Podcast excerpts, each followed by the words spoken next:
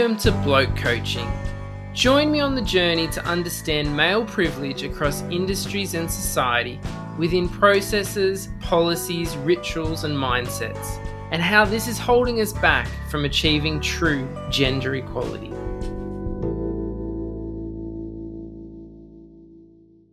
In this episode, we're discussing leadership, learning and development. And joining me to have this discussion is Dominique Powrie. Dominique is the Managing Director of DDI Australia. She started her career at DDI as a leadership development consultant, working as an executive coach as well as a facilitator, before moving into business development where she managed key client accounts, which included top 100 ASX listed companies. Dominique is passionate about empowering leaders in the face of complexity they experience every day.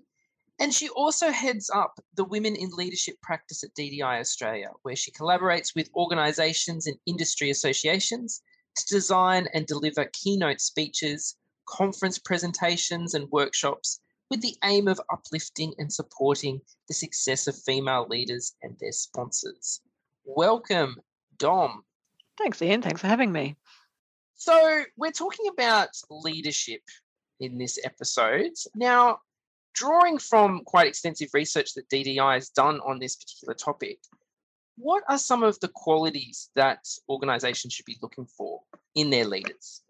That is the perennial question, Ian, and if we had the exact answer to that, I think all the problems of the world would be solved. The answer to that is, well, it depends. And it really depends on the context in which we are considering leadership. And so we do have an opinion on it, and we have a lot of research on it, and we can share lots of characteristics or qualities with you. And in fact, I will. But the context question really is important. If you think about the question of what makes a great leader, another similar question is, well, what makes a great guitarist or what makes a great artist? Well, it depends. Do you like modern art? Do you like the Impressionists? Do you like jazz? Do you like rock? And therefore, what kind of guitarist or artist would you be looking for? The same thing applies to leadership. What kind of context is your operation working in? And therefore, what do you require of your leaders? We certainly know that when an organisation is considering leadership, what they're actually considering is, do I have the leaders and leadership qualities that will allow us to achieve our strategic and cultural priorities? And we build success profiles around that. We help organisations think about what are the critical leadership capabilities your leaders will need to help you achieve your North Star. What are the characteristics that will predispose people to enjoy that sort of work that leads you to achieving your strategic and cultural objectives? What are the critical knowledge and experiences that leaders need to have? Now, when we do that work, it does vary, of course, because all organisations are unique and contexts are unique, but we do typically see things appearing, and certainly characteristics and qualities appearing at the moment, which are pretty consistent. So we're seeing things like authenticity, leadership authenticity, a leader's ability to be truly empathic, to empathise, to have empathy, a leader who is able to cope with ambiguity and uncertainty and have a lot of confidence in their own leadership capability. And we're also looking for leaders who have that drive, that results orientation to get work done through their people, their teams, and the constraints or challenges of their context. But I would definitely say you would typically expect to find authenticity, empathy, a results orientation, and drive appearing as characteristics that are perennial. Mm. So those characteristics that you described there, are they emerging recently through recent contexts, or have they been present in research that's been conducted over a number of years? They are what I would refer to as perennial characteristics. They have been there through eons and time. But I think the emphasis is even more important now. And we've seen the impact of COVID. A pandemic has really put the spotlight on the challenge of leadership, in that the research shows us that organisations that have leaders who are authentic, who genuinely care about their people, who have the ability to demonstrate and deploy empathy, are more likely to be checking in on their teams, their people's well-being, making sure that they've got really great lines of sight to their people and their people to them, to their teams, to their business.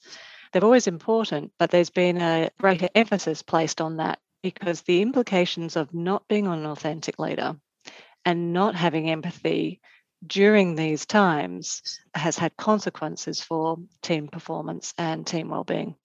So what I'm hearing there is that we kind of knew that this is what makes for great leadership, but it's the recent context that's really exposed those leaders that have those characteristics and those that probably have a bit of a development gap to improve. Would that be a correct takeaway?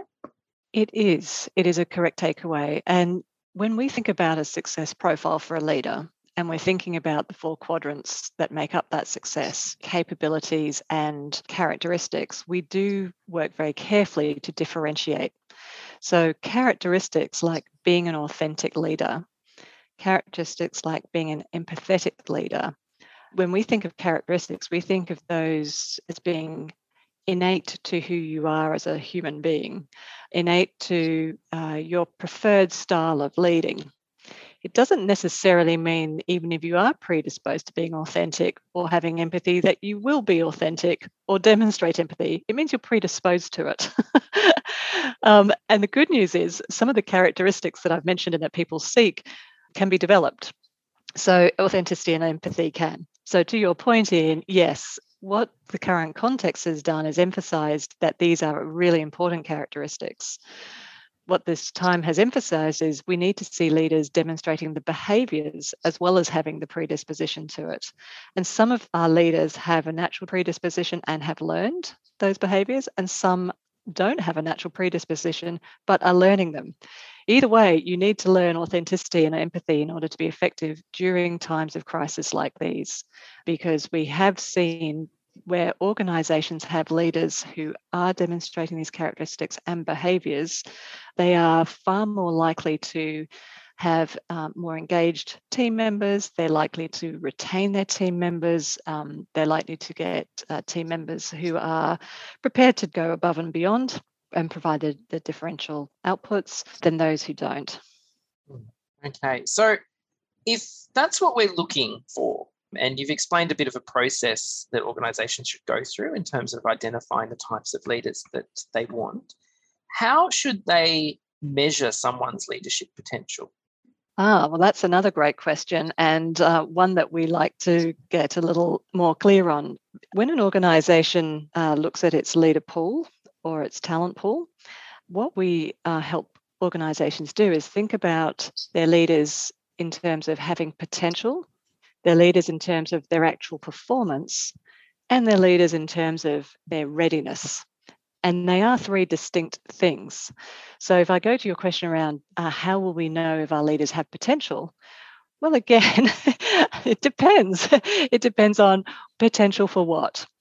And let's assume we've got the success profile. We know we need leaders who have the potential to complete this success profile. Then what we're actually looking at when we're looking at potential is, do leaders have sustained performance plus leadership potential factors? We're looking at whether they have a personal development orientation. Are they receptive to feedback? Super important that they're going to listen and learn from those around them. Do they have learning agility? Other potential factors include a leader's ability to balance values and results. So you would be looking for their demonstration of passion for results, their fit with your organisation culture. And you'd also be looking at a leader's ability to master complexity. Are they adaptable? Have they got good conceptual thinking capability? Do they navigate ambiguity well? So to go back to your question around how do organisations assess potential? Often organisations look at the people in their team who have a performance track record. Those people are then looked at in terms of their potential to do more. And that's why you need to be very clear around performance is different to potential. Thanks for that information there, Dom. You've outlined a very solid, robust process for organisations to work through in order to identify talent within the organisation as well as manage leadership effectiveness. what we talk about in this particular podcast is gender inequality. And where I want to take the conversation now is to think about what results are showing. And if I bring in some stats from WGEA, we know that women make up about 51% of the workforce. Yet, interestingly, less than a third of key management positions are made up by women. Look at CEO positions in particular, and it's less than 20% are held by women. How do you feel about those stats? Well, pretty depressed, actually, because the glacial pace of change means that the next generation of women and the next generation after that, which includes my daughter, are unlikely to have equal access to opportunities in their chosen careers. But I am also optimistic because I do see organisations gearing up their efforts around understanding diversity, equity, inclusion, understanding the implications on that for their business success and for their cultures that they wish to establish. And I do see organisations doing some really good things. So it's a little bit yin and yang, but how do I feel overall about the current state of the nation? Not great. Optimistic that things will change? Yes. Hopeful that they will change faster? Yes, please. Yeah. Okay. Well, that's what we're trying to achieve here, is to get change happening quicker. So what are some of the learnings? What are some of the things that you've observed organisations do or not do that may be contributing to that depressing outcome that you mentioned? So really great question, Ian. One of the things I'm really conscious we need to talk about is that it's not just binary men and women. In truly diverse, equitable and inclusive cultures, we consider that gender takes many forms. And whilst our research currently looks at the state of employment for men and women, we are seeing increasingly through our research and participation in our research that we'll be able to present broader and better data sets that include other gender identifications. But in the case, to answer your question, why are we seeing the inequality between men and women in various roles in the leadership pipeline? The first place organisations need to look is their talent pools. So a talent pool is where an organisation looks at a group of employees and decides to invest differentially in that group. So they'll invest time and resources in helping that group of employees accelerate their careers. So you really need to look and see what that portfolio of talent looks like. Is it diverse? Is it equitable? Is it inclusive? Because if it has more males in it, then it will definitely favour more males being accelerated through the efforts of the organisation. So I think talent pools is the first place to go and audit whether or not you have true diversity, equity and inclusion in those pools. Just picking up on something that you mentioned a couple of times when you were describing processes that organisations go through was the phrase, it depends. Mm-hmm. It depends on what the organisation's looking to achieve. Hearing that, I can see that there's potentially an unconscious temptation for people like myself, white men, to perceive that the type of leader that they need in an organisation is another white male, and that we almost get deceived by certain traits and qualities that are being demonstrated by white men that can make us think that they're better leaders than they actually are. What are your thoughts on that? We have an affinity bias for those who look like us, sound like us, talk like us, educated like us, work like us, live like us. It's a natural bias. That's where something like statistics that we need to see demonstrated. What are the sorts of knowledge and experience profiles that we need to seek in order to get the right team member, employee or leader into a role? And then, of course, there are all the systems that form part of the selection of that employee. Everything from how job descriptions are written, to how interview questions are written, to how interview selection panels are chosen or interview selection criteria are established. Really, your whole talent management practices do need to be audited to eliminate bias. But bias will always be there. So our job as leaders and our job as organisations is to keep looking at our systems and eliminating the bias and the barriers for women and for anyone in your diverse organisation pool to accelerate and thrive. I think that's a really important point to make there around our systems are never going to be as objective as we would love them to be. Recognising that bias is always going to exist. Prejudice is probably a better name for it when it comes to how we make judgments about people in leadership roles. And so what I'm hearing as the key takeout there is we almost need to accept that it's going to be there in the system and build in processes, build in steps that check for that along the way. Would that be a fair takeaway from what you're sharing there? Yeah, absolutely. Absolutely. And we've worked with organisations that have consciously set out to change the diversity of their employee pools and to focus on gender equity. And when organisations bring that into conscious focus, a lot of really cool things are available to them. Signing up as male champions of change.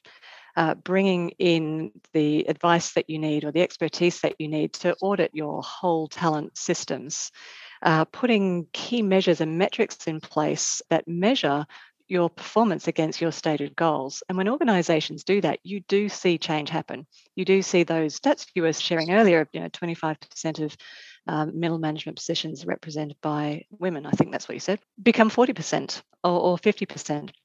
And so when you bring it into conscious focus, you can actually accelerate change very effectively.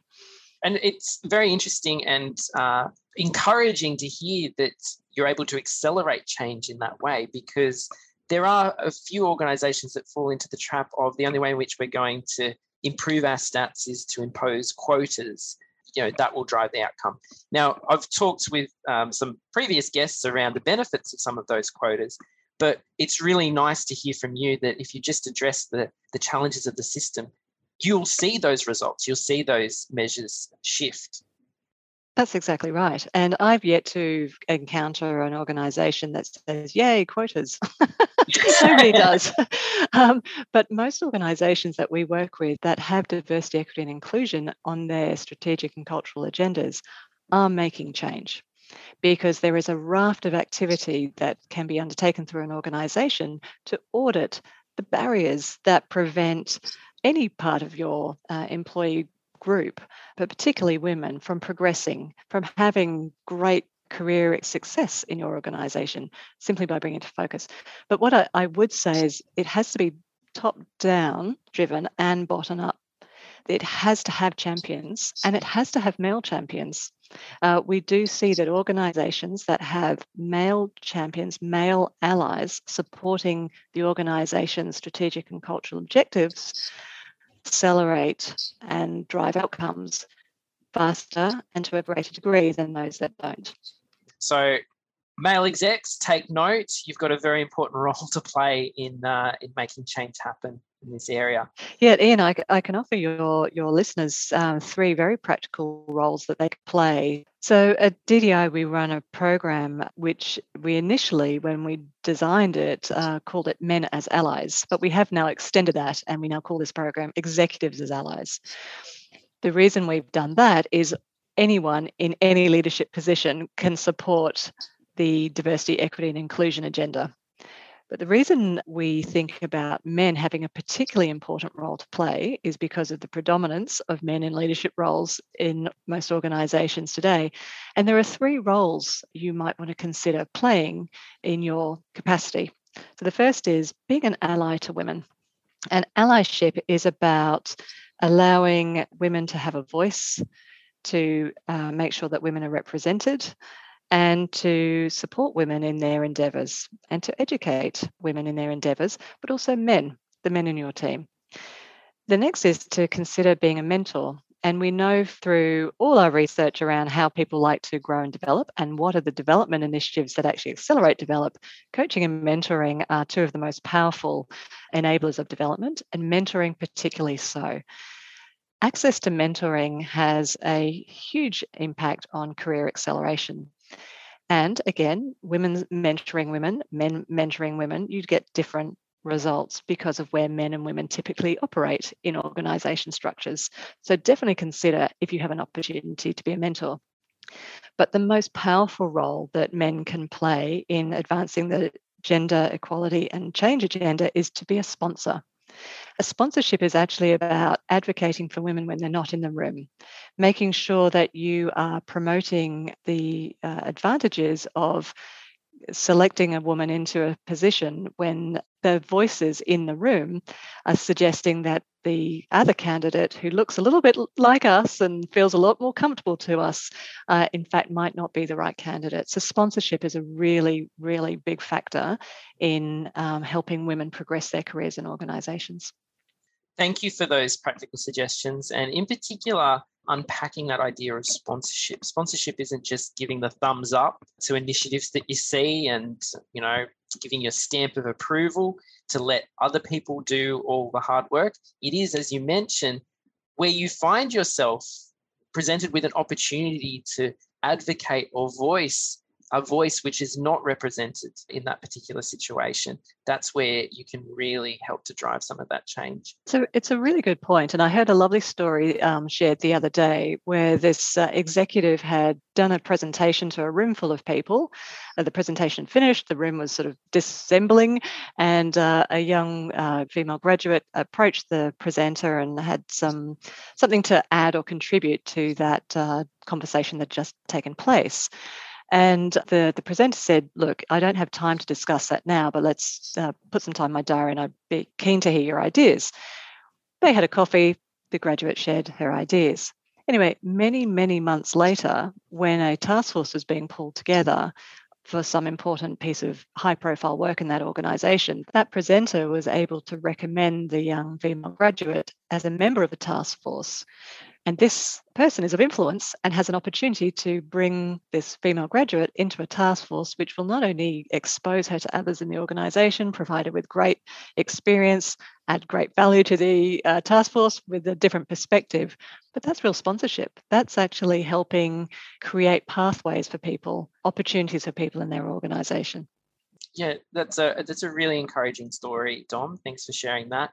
And I'll extend the invitation that we should be looking out for those opportunities to connect with those people that may not feel that they can express those ideas, may not feel that they can do that in the kind of forums that are available to them, and actually building those connections, building those networks.